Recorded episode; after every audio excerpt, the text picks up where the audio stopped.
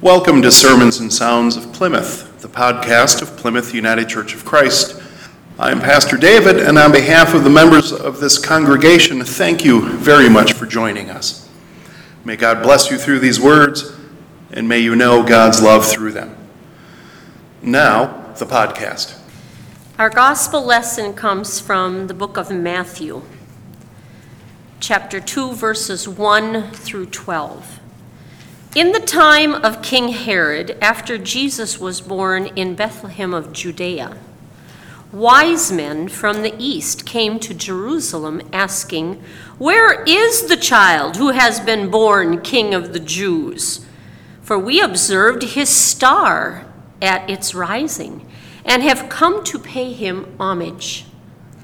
When King Herod heard this, he was frightened and all Jerusalem with him, and calling together all the chief priests and scribes of the people, he inquired of them where the Messiah was to be born.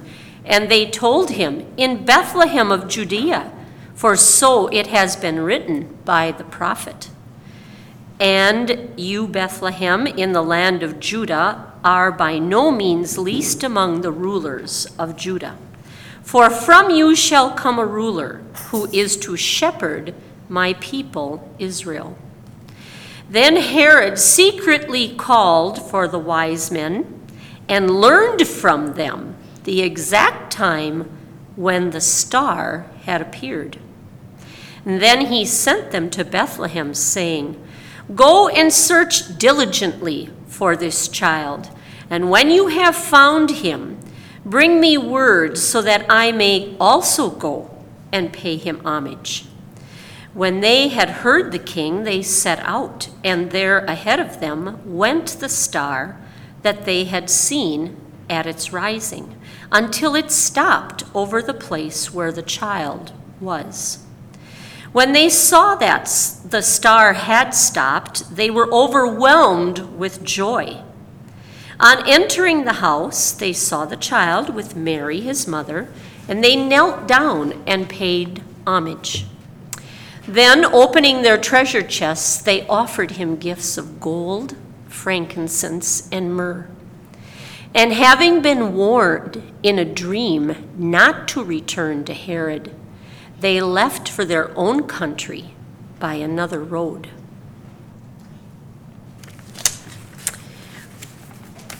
We enter this season of light, the star known as Epiphany. Epiphany. Light. This is the central image of this day. It is a day set aside remembering the coming of light in the sign of the star to the Magi in the ancient Near East. They were drawn by dreams and the heavens to bear witness to the birth of a king. But this day is not a celebration of an earthly monarch. It is the world's recognition of the coming of the child of God, the one with God in the creation of the universe. We end our reflections on the 12 days of Christmas by returning to the light heralded in the Christmas gospel, the story about the light shining in obscurity and coming into the world. Today we celebrate the world receiving that light in the faces of the Magi. We listen to the story of humankind recognizing its need for God in our world and turning from the dimness of human knowledge and wisdom to journey toward the light of Christ. I was thinking about what I was going to say today, and again, like I told Pastor David, I said, I sing, I play the piano, I, I don't write messages, but I said, I'll give it a good shot. And Pastor David actually gave me three books. He said, "Lynn, you can use you can use anything you'd like out of these books." One actually was a storybook about the about the three wise men showing up, and and it tells the Christmas story that we're reflecting on today. And I thought mm, that didn't hit me. I don't know. I just it just wasn't a zing. It just wasn't what I wanted to say. And then I went to the upper room, and I don't know how many of you read this. I, uh, I really do read this on a daily basis, and I love what this little devotional booklet always has to say. And what I think I like about it the most is that it brings the word right into our daily life. So, um, right in the middle, and if you don't have this booklet, we have them. Mimi puts them out in that little rack right at right at the door when you come in. And if you want to reflect on the Epiphany lesson um, or the the the um, reflection for Epiphany, it's right smack dab in the middle of the book. So it was like divine intervention when I thought, what am I going to talk about? And none of David's books were really hitting me, like I said. And so I sat down and I, you know, you just open the book and two staples divide the book in half and it says Epiphany. And I think this is this is the message of Epiphany. So if you just bear with me, I'm going to read some of it and paraphrase some of it and like I told Keith, you'll probably find that this is the shortest message you've ever heard in your life.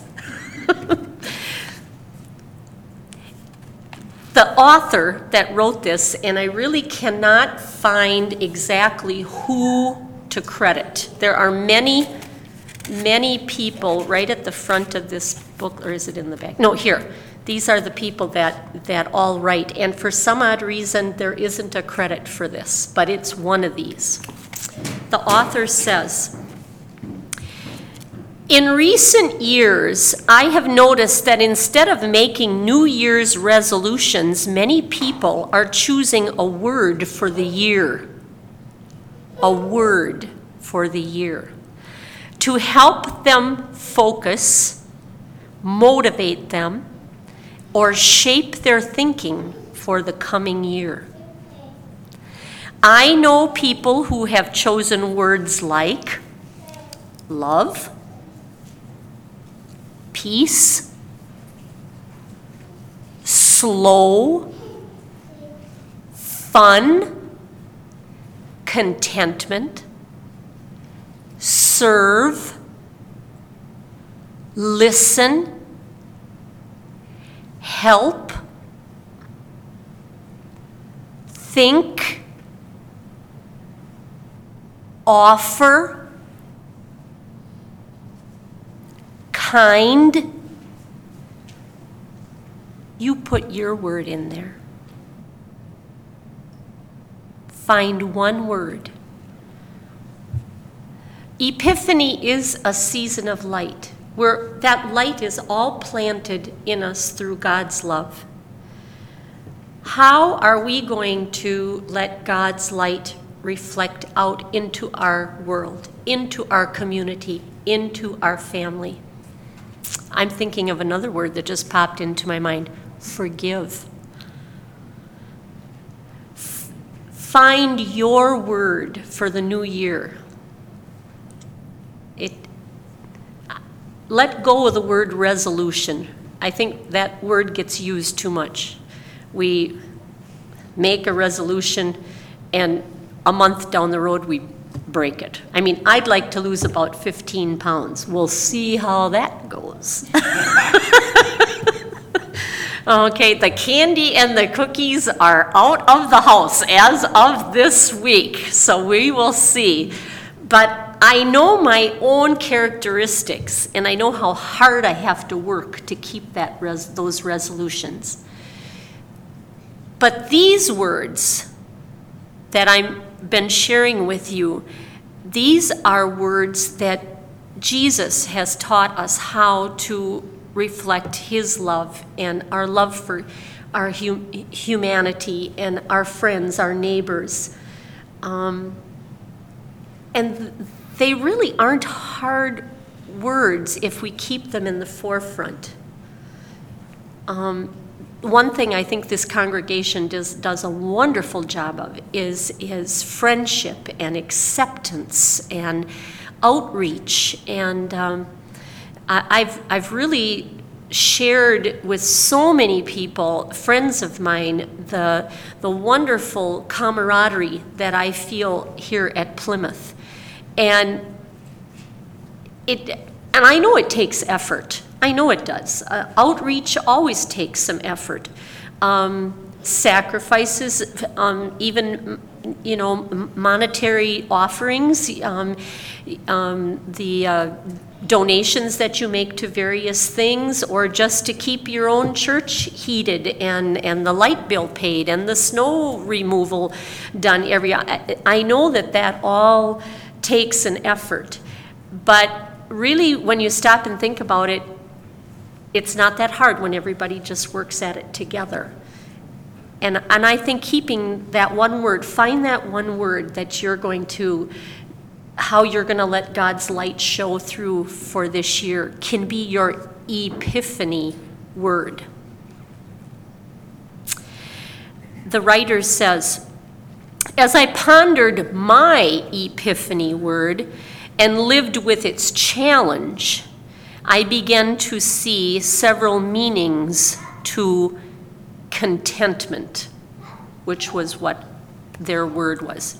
Yes, contentment was a challenge, but how could I work to find a place of contentment? Contentment maybe was a prayer. Contentment could be found with friendships and community. And contentment could bring me peace in my life. It was also a call to action why should I not be content to accept as things are? What changes did I need to make in my life, my attitude, and in my world? Living with that epiphany star in my mind and my epiphany word for a year taught me much about myself and brought me much closer to God through prayer, and discernment. I'm going to borrow something to end with what Pastor Mike said up the hill. He said, Think of it. He said, We're kind of vulnerable at this time of, of year. Um, excuse me when uh, reality really hits us, like I said, the parties are over. It's hard to, to get motivated sometimes in January, the cold of winter. Um, all the relatives have gone, and sometimes um, people get a little bored at this time of year. There, there aren't, unless you like the snow and like to get out into it. Um, we have to find other things to motivate us. And he said, we're kind of vulnerable to um, the whims of people who don't think of others in a kind way. He said people maybe have a tendency to watch more TV. I, I don't know if that's true, but, um, you know, commercials, advertisements. We, we just might be a little more vulnerable for things at this time. And he said, But think about the vulnerability of the three wise men who showed up today. He said, First of all, they were non Jewish strangers, and they didn't know what they were going to come into Mary and Joseph and the baby, but they offered gifts. And he said they opened themselves up and they offered gifts. And he said, if that's the one thing we can center on during Epiphany, is just being more godly like, more Christ like, and offering our gifts to those that are around us. And there again, you find your Epiphany word and make that your word for the new year. So thank you. And that is the good news for this day and for all days. Thank you again for listening to the Sermons and Sounds of Plymouth podcast. If you are in the Eau Claire area, we especially invite you to join us for worship on Sunday mornings at 10:30 a.m. And I invite you also to check out our website at pcucc.com for upcoming events and special worship services. From Plymouth United Church of Christ, Eau Claire, Wisconsin, this is Pastor David. Thank you for spending this time with us. May God bless you.